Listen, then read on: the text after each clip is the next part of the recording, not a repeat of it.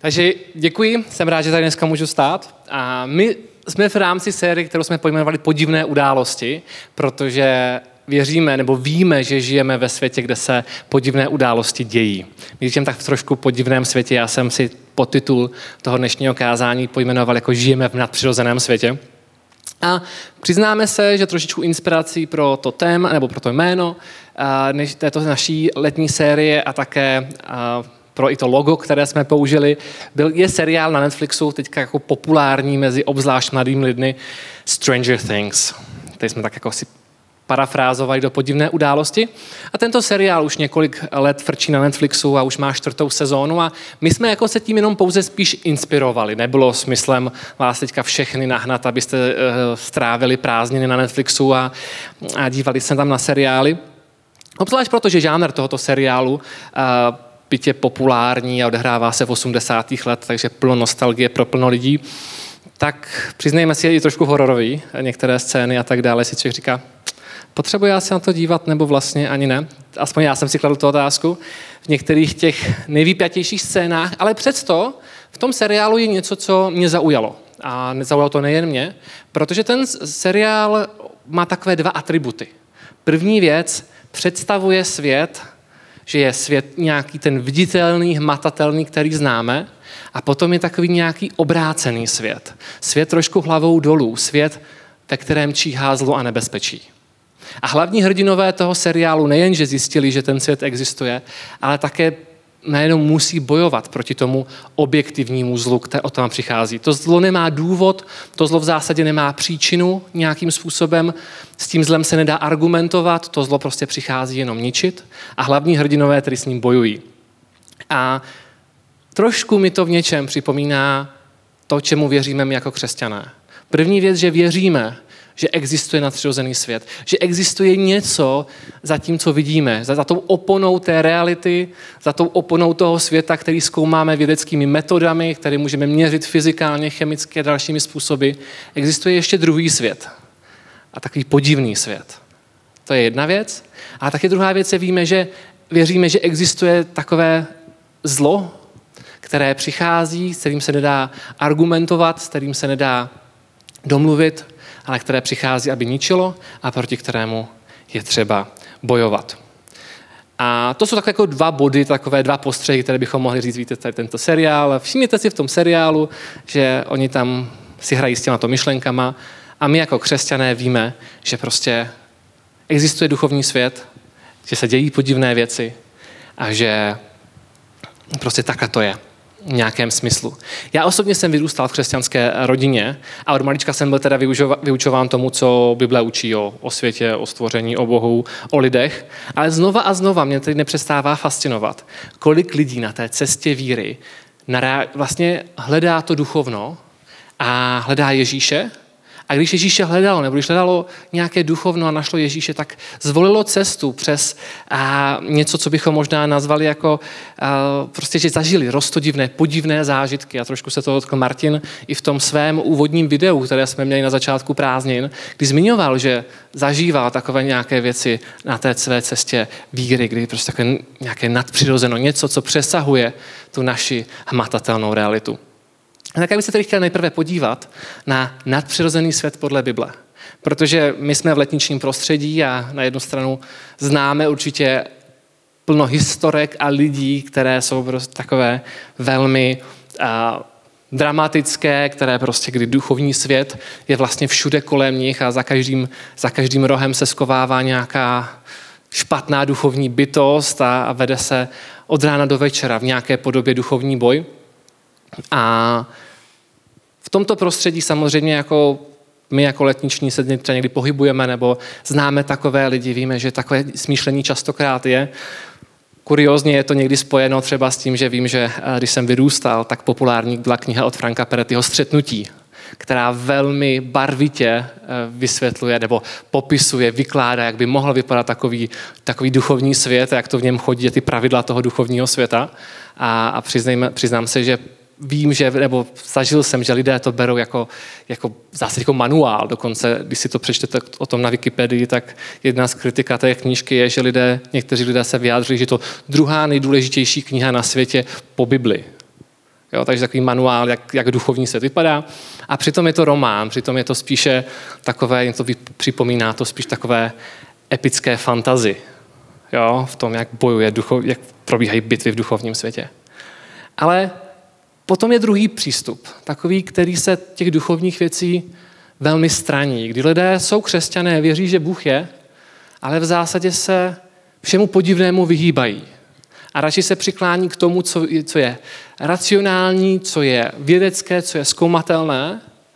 A, a radši prostě říkají, víte, ty podivné věci, ty se nedějí. A, a Bůh nezasahuje do toho našeho života ni, žádným způsobem. Duchovní svět nemusíme vůbec řešit. A to je druhý extrém, kterému bychom se také měli nějakým způsobem vyvarovat, protože svědectví Bible je jednoznačné. Bible opravdu říká, něco podivného se děje a celý ten příběh Bible k tomu vede.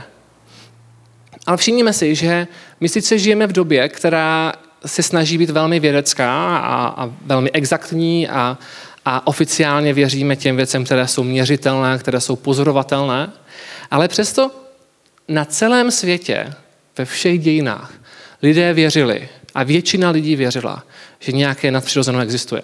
Že existuje nějaký duchovní svět. Oni, různé národy, různé kmeny si to vykládali třeba jinak. Animisté, kteří prostě věřili, že tento kámen má duši nebo tento pramen má, má nějakou, nějaký duchovní rozměr, tak to byl jeden způsob. Potom známe řecké bohy, známe řecký panteon, lidé věřili prostě, že jsou tady ty, tam množství bohů. Ale také jsou lidé, kteří věří a zabývají se věcmi jako okultismus, čarodějnictví. Oni také nesou víru a přesvědčení, že za hranicemi tohoto hmatatelného, viditelného světa je ještě něco. Asi bychom mohli říct takové to, nad námi něco je.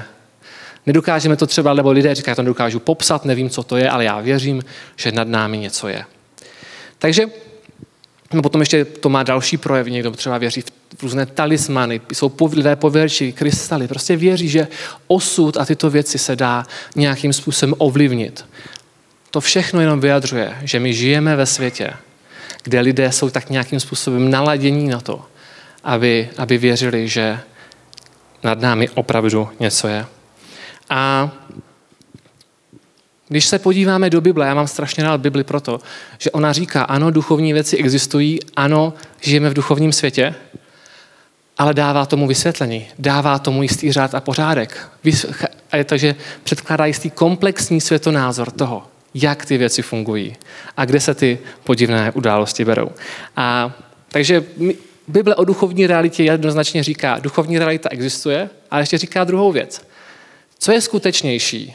Ten náš hmatatelný svět nebo ten duchovní svět? Co je reálnější, co je pevnější? My jako lidé, kteří jsme pevně ukotveni v tomto hmatatelném světě a, a prostě rádi si věcí dotkneme, rádi věci změříme, tak si řekneme, toto mně přijde dost solidní. A potom ví, mám víru, věřím, že Bůh existuje a, a že prostě, jo, takže mám víru. A víra je taková nějaká věc, která se odebírá k něčemu, co prostě není hmatatelné a to znamená, že to je asi méně reálné. Ve skutečnosti, když začneme Bibli, otevřeme si Bible, Bibli na první stránku, přeskočíme osnovu, přeskočíme nějakou předmluvu a hned jsme v Genesis jedna jedna a tam se píše, na počátku stvořil Bůh nebe a zemi. Aha, takže první byl Bůh, to, kterého bychom v jistém smyslu zařadili do té duchovní reality, do toho neviditelného světa, z pohledu našeho tak materiálního pohledu. A potom, takže první byl Bůh a potom teprve přišlo stvoření. Nebo apoštol Jan to říká jinými slovy, když říká, na počátku bylo slovo, to slovo bylo u Boha, to slovo bylo Bůh. A to bylo na počátku u Boha. Všechno povstalo skrze něj a bez něho nepovstalo nic, co jest. To znamená, že všechno, co je, vychází z toho duchovního světa. Tedy na počátku nebyla hmota, jak by si mysleli dnešní mnozí vědci, kosmologové a další, ale na počátku byl Bůh, na počátku byl ten duchovní svět. Takže tím bych jenom zjednodušeně řekl, vlastně žijeme ve světě, kde duchovní realita existovala od, od vždy, ale to hmatatelné, to fyzické prostě nemuselo by existovat, ale Bůh se rozhodl, že bude, a proto existujeme my, a to je velmi dobrá zpráva pro každého z nás. Takže to je úplně ten samotný počátek. To je rámec, ve kterém Bible operuje. A potom teďka přijde příležitost promluvit si o, o vzpourách. Jak se cítíte? Cítíte se dneska v neděli ráno na, na takové, říkáme, podivné události, tak já mám připravené tři podivné vzpoury, které a se, které v Bibli nacházíme. Křesťané, a vidím se, že prostě vím, že všichni tady jste, nebo naprostá většina z vás jste dlouholetými křesťany a ty příběhy znáte, Bibli znáte tam a zpátky, takže když řeknu o vzpouře proti Bohu, o první vzpouře proti Bohu, tak vy řeknete Genesis tři. Prostě v ráji, Adam, Eva, had. Příběh znáte. Že jo, prostě Bůh stvořil svět, stvořil lidi, do ráje, a v, Ed, v ráji Edenu prostě byl Adam s Evou a najednou se tam objevilo jakési podivné stvoření, jakýsi had, který začal Evu nabádat k tomu, aby se bouřila proti tomu, co Bůh řekl. Takže to je ta první vzpoura. Tu známe, známe velmi dobře. A s tou tak žijeme a říkáme si, ano, prostě takhle to bylo, poznáme. Potom ale přišla ještě druhá vzpoura. Bible totiž v Genezi zná tři vzpoury stvoření vůči svému stvořiteli. A ty další dvě vzpoury jsou takové ještě zvláštnější. Tu první známe, vidíte tam mluvící had a tak dále, tu známe a považujeme za samozřejmou. Potom ale co ty dvě další?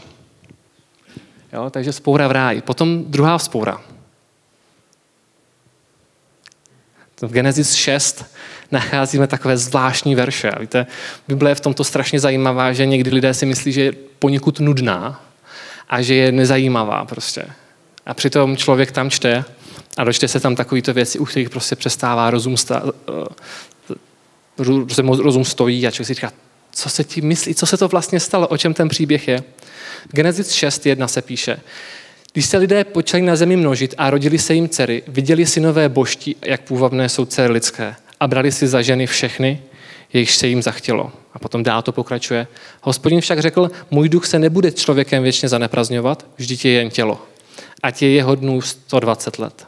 Za od nich dnů, kdy synové božtí vcházeli k dcerám lidským a tím rodili, vznikaly na zemi zrůdy, ba ještě i potom. To jsou ti bohatýři dávnověku, mužové pověstní. To jsou verše, které si člověk říká, co to znamená. A přiznejme si to, že vykladači si kladou mnoho otázek, co to vlastně znamená. Pamatuju si, že Jason Morrison, když učil předmět Bůh a anděle, tak to rád prostě používá tento verš a říká, tak tady jsou ty různé výklady, na které se můžeme podívat. Jo, a jedni to vykládají takto, druzí to vykládají takto, třetí to vykládají takto. Já si myslím, že my u těchto veršů nemůžeme setrvávat extrémně dlouho, protože bývají takové nejasné. A pokud prostě bychom na ním přemýšleli moc dlouho, tak pravděpodobně vymyslíme nějakou blbost. Na druhou stranu ale nějakého, z nějakého důvodu Bůh tyto verše zaznamenal, dal nám je do Bible a chce, aby tam byly. A tedy my, pokud chceme Bibli číst věrně, taky asi nebudeme přeskakovat. A takže co to znamená? Co je toto vzpoura? Jenom náznakem vidíme, že došlo k nějakému momentu, kdy nějaké, nějaký synové božtí. Výklad, výklady se trošičku liší, co by to mohlo znamenat, ale já se k jednomu přikloním. Synové božtí prostě porušili ten řád, který Bůh stanovil. A, na, a nejenom prostě přicházeli za, za ženami, za ženami lidskými a potom tam se píše, že z toho byli ti, se rodili ti bohatýři dávnověku, mužové pověstní. Co, kdo přesně to byli, vedou se o tom diskuze. Ale já bych chtěl, abychom si zapamatovali právě tento moment, kdy, ně, kdy nějaké duchovní bytosti, nějaké synové božtí porušili ten řád a vzbouřili se proti tomu, co Bůh řekl.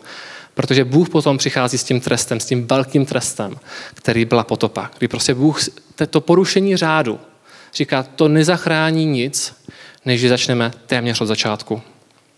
Jo, takže to je druhá vzpoura, kterou v Genesis nacházíme. A potom je ještě třetí vzpoura, kterou rychle zmíním a taky neméně podivná. Jo, a když jsme u těch, my jsme to pojmenovali podivné události, já jsem si říkal, kdy jindy můžu mluvit o těchto věcech, než teďka. Babylonská věž. Opět příběh, který známe a tu první část toho příběhu známe velmi dobře.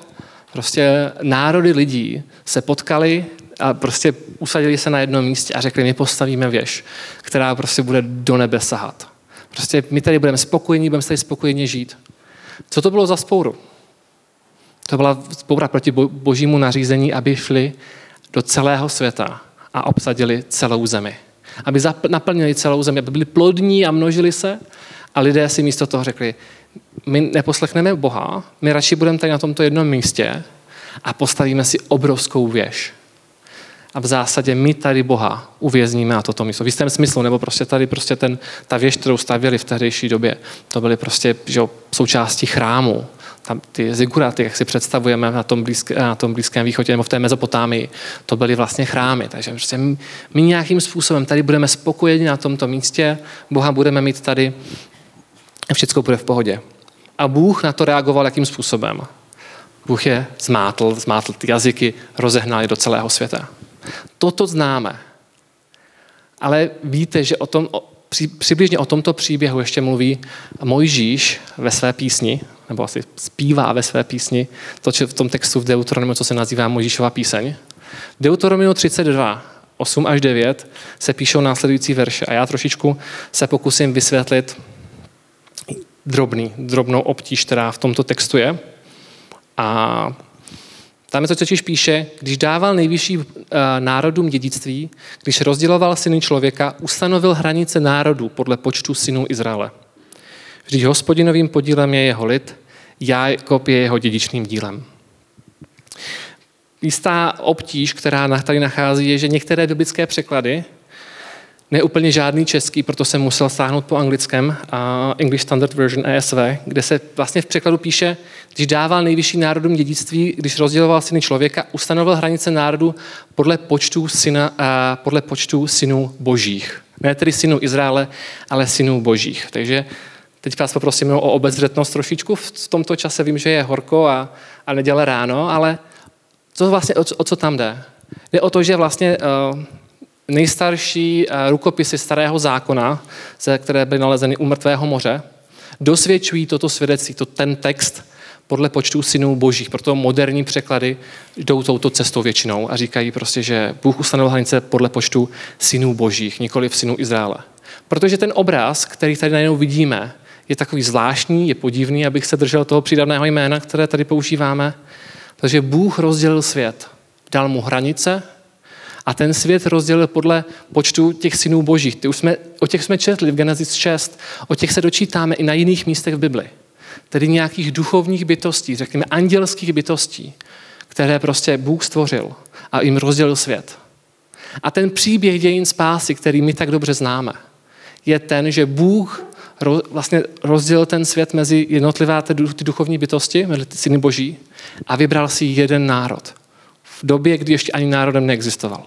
Vybral si Abrahama a řekl prostě, vlastně všemu nebeskému i pozemskému stvoření řekl, já vám ukážu, jak se to dělá a já přinesu spásu do tohoto světa. Já vám ukážu, já jsem Bůh, že si vyvolím jednoho člověka, jediného člověka Abrahama a skrze něho první vytvořím národ a potom z toho národu přijde spása pro všechen lid.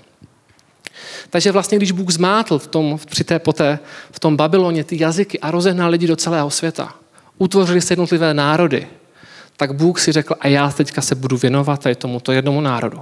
A skrze tento jeden národ já ukážu, že já jsem Bůh. Jo? Takže to je důležité si uvědomit, jakým způsobem Bůh ty svoje dějiny spásy řekl a jakým způsobem je vedl, že v době, kdy ještě ani Izrael neexistoval, kdy to nebyl žádný velkolepý starověký národ, nebyl to žádná mezopotámská říše, nebyla to žádná Perzie, žádné Řecko, prostě našel si jednoho člověka, který věděl, že bude věrný a právě ho přivedl ho až prostě k tomu, do toho cíle, že mohl přijít Mesiáš skrze tento národ.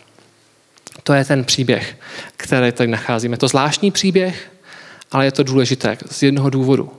Tímto způsobem trošičku Bible vysvětluje, že my opravdu žijeme v nadpřirozeném světě a žijeme v duchovním světě, kde se dějí i duchovní věci, kde existuje duchovní realita. Kde to prostě není jenom, že prostě všechno dokážeme zvážit, změřit, spočítat a takhle ten svět je. Ale prostě je něco, jsou nějaké duchovní bytosti, které Bůh stvořil, které se proti Bohu spouřily a které se vstanuly proti, proti tomu řádu, který Bůh stanovuje. A taková zvláštní podivný příběh trošičku, který a, do někte, někteří lidé, někteří křesťané se do něho, a, do něho hází šipku, prostě chtějí se v, tom, v těchto všech duchovních věcech a velmi do nich ponořit a velmi je zajímají a studují. Já když jsem vyrůstal, tak byla prostě taková doba, že to byly devadesátá léta, raná dva tisíce prostě a lidé měli historky, jak se setkávali s duchovními bytostmi, jak prostě duchovní bytosti k ním promlouvali, jakým způsobem v noci zápasili prostě s ďáblem. A nejsem si úplně jistý, jestli to nebylo tím, že poslouchali moc death metalu, ale jednoduše prostě mě vyprávěli duchovní zážitky a dokonce na to balili holky. Jo?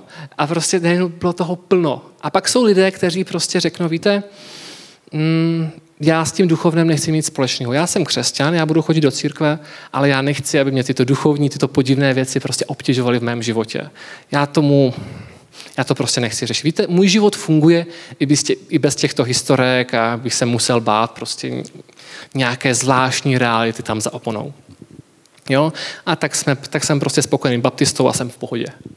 Jo, prostě lidé mají různý přístup k těmto věcem a já si myslím, že Bible nás na jednu stranu vede k tomu, abychom měli umírněný přístup, abychom prostě se nebyli prostě fascinováni těmi věcmi, které v Bibli nacházíme jenom v drobných poznámkách tu a tam.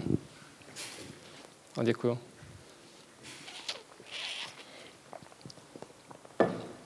Ale přesto, jakož Bible ty věci zmiňuje, tak chce, abychom o tom věděli a abychom tomu trošičku rozuměli. Takže tento, toto je zase takové nastavení toho. My žijeme v duchovním světě. Vím, že z toho nejste překvapení, že to víte a dokonce mnozí z vás to i zažíváte způsobem, že vy byste mohli poučovat nás nebo mě. A za, za dobu, co jste křesťani, tak jste měli určitě plno zážitků. Ale chtěl bych sem tady tedy jenom stanovit tento rámec. Prostě, kde se bere ta duchovní realita a jakým způsobem se ta duchovní realita promítá do našich životů. Jo? Takže tak toto je. Toto jsou trošku ta pravidla toho světa, ve kterém fungujeme. Takže tento svět je poznamenaný třemi kosmickými spourami proti Bohu. My dnes již vidíme, jakým způsobem Bůh svoje dílo spásy dokonal. My víme, že Ježíš byl ten Mesiáš, který přišel skrze izraelský národ, skrze ten národ, který si Bůh speciálně vyvolil. A my už prostě nesloužíme žádným jiným duchovním mocnostem, žádným vládcům, žádným jiným synům božím, než tomu jedinému pravému synu božímu, Ježíši Kristu. A apoštol Pavel v Koloským píše o Ježíši. V něm máme vykoupení a odpuštění hříchu. On je obraz Boha neviditelného, prvorozený všeho stvoření. Neboť v něm bylo stvořeno všechno na nebi i na zemi. Svět viditelný i neviditelný. Jak nebeské trůny, tak i panstva, vlády a mocnosti. A všechno je skrze, je stvořeno skrze něho a pro něho. Koloským jedna, čtrnáct a šestnáct.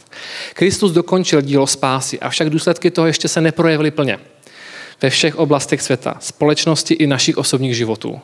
Proto také jsme součástí něčeho, čemu se v Bibli říká i ten, to, to použil to slovní spojení, duchovní boj. My žijete, protože my máme nějaký vztah s nadpřirozenem, v nějakých podobách. A protože podle Bible tedy existuje duchovní svět a my jsme byli Bohem stvořeni, abychom byli víc než jenom chodící kupou molekul. Bůh nás stvořil, abychom s ním měli vztah, abychom byli schopni vnímat i ten duchovní rozměr života. Božího, abychom vnímali i ten duchovní rozměr božího stvoření, nikoliv jenom ten materiální, hmatatelný. Proto Augustin, a to je perfektní a velmi známý citát, v úvodu své knihy Vyznání píše: Ty povzbuzuješ člověka, aby tě s radostí chválil, neboť si nás stvořil, neboť stvořil si nás pro sebe a nepokojné jest naše srdce, dokud nespočine v tobě. Bůh nás stvořil, všechny lidi, abychom byli tak trošku nervózní a nepokojní. Protože prostě hledáme ten duchovní rozměr života. Toužíme potom, aby ve světě bylo něco víc, než jenom to, čeho se můžeme dotknout. To je v pořádku. A, ale nikdy nebudeme spokojení, dokud pevně nezakotvíme v Kristu.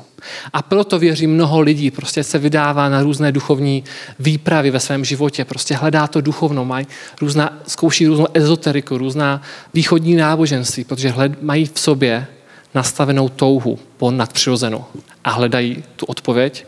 A já jsem přesvědčený, že to právě Bible a křesťanství a Ježíš Kristus, kteří tuto odpověď přináší. A my jsme už měli sérii věnovanou zázrakům. Tomu, jakým způsobem ten duchovní svět se promítá do našich životů, kdy se dějí věci, které jsou vysoce nepravděpodobné. Někdy lidé očekávají, že zázraky jsou něco, co se prostě stane nemožného, že najednou prostě se něco zjeví a prostě nebo najednou třeba uzdravení, že najednou prostě zmizí nějaká nemoc vteřina vteřinu a řeknou si prostě toto je zázrak. A já věřím, že takové zázraky se dějí a také vím, že se nedějí tak často, jak bychom si přáli. Zároveň ale vím, že se dějí zázraky, které bychom mohli popsat jako se vedou, vedou velmi nepravděpodobné události ve velmi nepravděpodobných podmínkách. A Martin Pence o tom mluvil a nechci do toho dramaticky více zabíhat, ale prostě lidé od, od věku věřili v zázraky. Věřili, že prostě nějakým způsobem ten duchovní svět se prolíná s tím naším, ovlivňuje ho a dějí se věci, které jsou vysoce nepravděpodobné. V některých momentech to ty zázraky, že jo, přišli, zašli tak daleko, no ta víra v zázraky, že byla institucionalizovaná. Možná to nevíte, ale francouzští králové měli jednu speciální schopnost, to byli křesťanští králové, že? A měli speciální schopnost, kterou získali pomazáním, tím olejem z té katedrály, a to, že mohli uzdravovat nemoci. Prý. A tak prostě nemocní lidé, všichni ti chudí a nemocní, když byl král korunován nebo když se král někde objevil, tak prostě za ním běželi a chtěli, aby se jich dotknul, protože věřili, že on má od Boha danou moc uzdravovat. Trošku se postupem času zbenčovala ta, ta, ta, to množství nemocí, které byli schopni uzdravovat a nakonec to skončilo u toho, že byli schopni uzdravovat okostici. Jo, takže jednu nemoc měl vysoce specializovaný francouzský král na léčbu okostice. Jo? Samozřejmě je to, my můžeme si klást z té otázky, jestli opravdu se takhle věci dějí a zázraky dějí a jestli opravdu vždycky, když se král dotknul a nějakého nemocného, tak byl uzdraven, ale lidé, tomu, lidé prostě tomu věřili a ta společnost tomu věřila. Ale víte, obecně napříč dějinami, to je jenom jedna ilustrace, napříč dějinami lidé věřili, že zázraky se dějí. Až do kdy? S tím způsobem do devatenáctého století přišla věda. Přišel vědecký pokrok. Najednou lidé, už se začalo objevovat v osmnáctém století samozřejmě s osvícenstvím, ale v devatenáctém století přišel obrovský vědecký pokrok. Najednou lidé dokázali věci, o kterých se jim ani nesnilo. Přeprava z místa na místo prostě pomocí parní lokomotivy byla, byla úžasná, fenomenální. Množství práce, kterou technologie dokázali zvládnout. A najednou otázka byla, je v tomto moderním světě prostor pro nadpřirozeno. Je v tomto světě, který už dokážeme popsat, protože věda se posunula obrovským způsobem. Máme tady místo pro zázraky a lidé se začali odklánět od této víry, budiš. Ale začala se od této víry v nadpřirozeno a v zázraky odklánět i církev. Protože církev říkala jednu jednoduchou věc, nebo jisté proudy v církvích říkali jednu věc. Moderní člověk už tomu nedokáže věřit. My víme, že už zázraky se nedějí. Moderní člověk tomu přece nevěří. A my bychom měli změnit tu naši víru, tu naši nauku, tu naši teologii, abychom byli připraveni, abychom nebyli k smíchu zjednodušeně, aby se nám lidi nesmáli.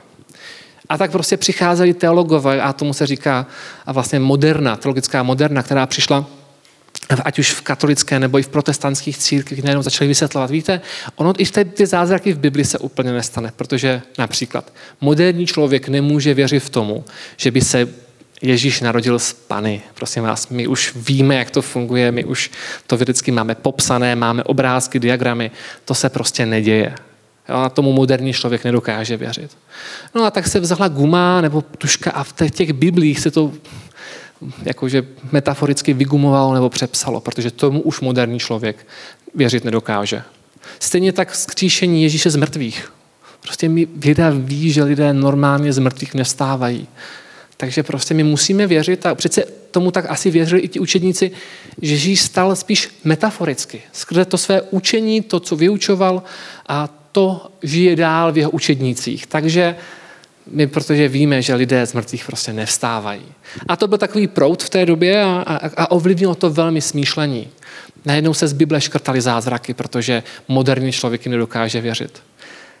Nemůžu se zbavit pocitu, že se trošičku karta oblá, obrátila a říkám si, moderní člověk tomu možná nemohl věřit, ale současný postmoderní člověk je ochoten věřit úplně všemu.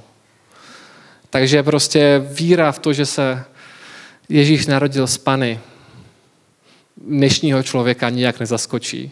Před sto lety si modernisté mysleli, že musí přepsat celou křesťanskou teologii, aby moderní člověk prostě, aby byli v kroku, aby udrželi krok s dobou. by se hodně dělili, kam se doba posunula. Takže lidé dneska zažívají nevysvětlitelné příběhy a, a někdy je pro ně těžké je zařadit do, těž, do systematického rámce. Protože ti lidé žijí prostě svoje životy normálně, jako by byli v úzovkách normálními ateisty třeba. A potom zajdou ke kartářce, která jim vyloží jejich budoucnost. Odkud se toto vyložení budoucnosti bere? Těžko říct. Jak, jaký, za, jaký princip funguje, že funguje klepání na dřevo? Že lidé jsou pověrčiví a prostě když zaklepou na dřevo, tak se nestane to, co právě řekli. Jo, to jsou ty otázky. Nekladou si, nelámou si tím hlavu, nekladou si ty otázky, prostě fungují. Dál ale přesto je vidět, že to nadpřirozeno v jejich životech, nebo ta touha, ta víra prostě se tam někde objevuje. A já mám dva takové příběhy, které bych chtěl zmínit osobně, jsou takové stručné, ale které třeba já si připomenu, když se řekne prostě nadpřirozeno a zázraky. A první ten příběh je takový daný vlastně tím, co je ta, ta podivná náhoda, která se stane, která víme, že se může stát, ale v daný moment nám přijde, to je tak strašně nepravděpodobné, že zatím musel být Bůh. A je to příběh, když jsem studoval na výšce v Brně před lety a šel jsem na zkoušku. Možná ten příběh někteří znáte, protože se k němu vracím tu a tam. Já jsem prostě věděl, že jdu na zkoušku z předmětu, já jsem se učil, dělal jsem, co jsem dokázal. Ale přesto jsem věděl, že to strašně málo, že to množství toho, co se stalo jenom v dlouhém devatenáctém století, je příliš. A že prostě, říkám, já to nedám. A pamatuju si, byl leden nebo únor asi, stál jsem na přechodu pro chodce, tam v Brně bylo hnusně, škaredě, sichravo a já tam stojím, čekám, až skočí zelená a říkám si, já jdu domů. To nemá smysl. Já když tam půjdu, tak se strapním, vyhodí mě a ještě si budu pamatovat moji tvář, že to byl ten blbej. A já jsem říkal, lepší bude, když tam nepůjdu, protože aspoň si mě nezapíšu jako toho hloupýho. A tak jsem tam stál a modlil jsem se prostě a říkám, co mám dělat, co mám dělat, to červená, co mám dělat, co mám dělat. Naskočila zelená, nějak jsem sobě našel nějaké přesvědčení, tak já tam tady jdu. Bylo mi mizerně, došel jsem tam, vystál jsem si tu všecku frontu, než se to odzkoušelo, pak se mi tam vyučující posadili, podívali se na to, co jsem mi předložil za četbu, chvilku nad tím kroutili hlavou a pak mě položili jednu otázku. Pak mě položili druhou otázku. Za A jděte. Pro mě v ten moment bylo, říkám, to Ačko není z toho, že jsem z mých... Totiž ty otázky mě velmi sedly. A já jsem pocit, že to byly snad, nechci říct jediné téma, tak prostě, která bych věděl, ale velmi dobře mi to sedlo. Říkám, to je taková nepravděpodobná věc, taková náhoda, jak se to může stát. A já jsem odcházel, říkal jsem si, zatím musel být Bůh. Ne, že bychom to nedokázali vysvětlit matematikou a pravděpodobností, že to se prostě stává, ale v ten moment já jsem prostě věděl, že to byla boží odpověď na něco, co jsem řešil ve svém životě. To je jeden příběh. A ten druhý příběh je takový ještě podivnější, abychom měli podivné příběhy v tomto kázání co nejvíc. A vyprávěla mi ho moje mamka, která vyprávěla příběh, který říkal její taťka, takže můj děda. A vyprávěl, takže děda vyprávěl příběh. Když byl dítě, tak prostě vyrůstal na venkově a s kamarádama samozřejmě dělal to, co, vši, co vždycky kluci dělají a hráli, běhali a tak dále. A bylo v době, té době bylo relativně krátce po válce. A řekněme, po, České, po Československu ještě bylo prostě možné najít munici a zbraně a další věci tu a tam. A oni něco takového našli. Něco prostě, co byla pozůstatek z války nejspíš a prostě byla to věc, která mohla způsobit velmi vážná zranění nebo až usmrtit. A tak prostě kluci, co dělají kluci, dělají blbosti a hrají si s tím. A co bylo na tom podivné, bylo, když jeden den se si s tím hráli a přemýšleli, co s tím udělají. A najednou se tam kolem zjevil chlap. Nevěděli, odkud přišel a hlavně ho neznali. Oni znali všechny, že jo, ve vesnice, sousedy, prostě nikdo cizí, jako prostě nikdo tam po ně nebyl cizí. Ale najednou se objevil skutečně cizí chlap, byl zvědavý, co, s čím se tam kluci hrají, když tam přišel, uviděl, s čím se to hrají, zabavil jim to a odešel. A už nikdy ho neviděli. Zvláštní příběh. Neznám přesně detaily, možná má různá vysvětlení. Kdo byl ten chlap, těžko říct, odkud se vzal, těžko říct. Moje mamka mi tohle předávala prostě, jako, že i ten moment děda, který v zásadě nebyl křesťan, nebo úplně Boha nehledal a byl to spíš tradiční evangelík, tak si z toho odnášel prostě, že se stalo něco podivného. Nějaký zvláštní příběh to byl. A pro mě osobně jsem si z toho vzal tu víru, že prostě nevím, co to bylo, ale kdyby opravdu ta, ta věc prostě způsobila tu pohromu, jakou mohla, jakou měla moc, ta, ta munice nebo co to bylo, zbraň, granát, už si nejsem přesně jistý, tak tak najednou by tam nebyl můj děda, nebyla by moje mamka, nebyl bych já. Takže si to beru jako takový moment, takový podivnou událost, která se stala v dějinách naší rodiny, kdy si říkám, tam někde mohl také Bůh jednat. A tak chci říct, nadpřirozené věci se dějí, podivné věci se můžou dít a nemusíme, nemáme s nich být překvapeni, nemáme se tomu divit, protože Bible to říká. Ale je tady jeden rozměr úplně na závěr. Co mi teď s tím? Co s tím vědomím, že to je ta duchovní realita? Co vědomím tím, že prostě jsou nějaké duchovní bytosti, které některé prostě se postavily proti Bohu ve spouře? Jak na to můžeme reagovat? Apoštol Pavel v první Korinským čtyři devět píše: Skoro se mi zdá, že nás apoštol Bůh určil na poslední místo, jako vydané na smrt. Stali jsme se divadlem světu, andělům i lidem. Apoštol Pavel žil prostě z přesvědčení takového dojmu, jakoby prostě Bůh to ustanovil tak, že i duchovní svět se na něj dívá. Jako takové trošku divadlo. Dívá se, jak žije ten svůj život, jak vede tu svoji službu.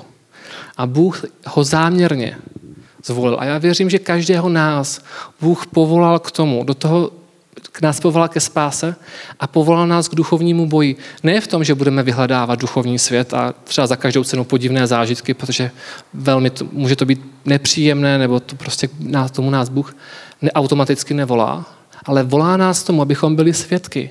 I před těmi, i těmi vzpůrníky, kteří se vzbouřili už na počátku. Abychom byli svědectvím o boží lásce, boží milosti, protože takhle to Bůh vyvolil už na počátku, když vyvolil Abrahama a celý izraelský národ. Aby byli svědectvím všem národům, všem lidem o to, že Bůh je skutečně Bohem. A toto je ten duchovní boj, který my máme vést. My máme být svědectvím toho, že Bůh je Bohem. Tím, že si nás vykoupil, tím, že se budeme hledat a budeme chtít žít život ve spravedlnosti, aby Bohu vzdával chválu, že budeme říkat prostě ano, Bůh je Bůh a budeme ho uctívat a budeme o tom mluvit s ostatními lidmi. A potom prostě můžeme vzít povzbuzení, která se píše v listu Židům ve dvanácté kapitole. Proto i my, obklopeni takovým zástupem svědků, odhoďme veškerou přítěž i hřích, který se nás tak snadno přichytí. A vytrvejme v běhu, jak je nám uloženo. Je obrovský zástup svědků, lidí, kteří, ať už a, a, autor listu Židům mluví o tom, o těch, o těch zesnulých, těch hrdinech víry, ale vlastně my žijeme ve světě, kde je duchovní svět a ten duchovní svět se dívá. A my jsme povzbuzováni k tomu, abychom odhodili všecku přítěž, která se na nás tak snadno přichytí. A abychom vytrvali v tom běhu, který Bůh pro nás připravil. Abychom celému tomu duchovnímu světu ukázali, že Bůh je Bohem, že Ježíš nás zachránil a že díky jeho milosti prostě máme před sebou věčný život. Takže děkuji vám za vaši pozornost. Doufám, že vás tato exkurze do duchovního světa duchovně aspoň trošičku zaujala, ať vám Bůh požehná v tuto neděli.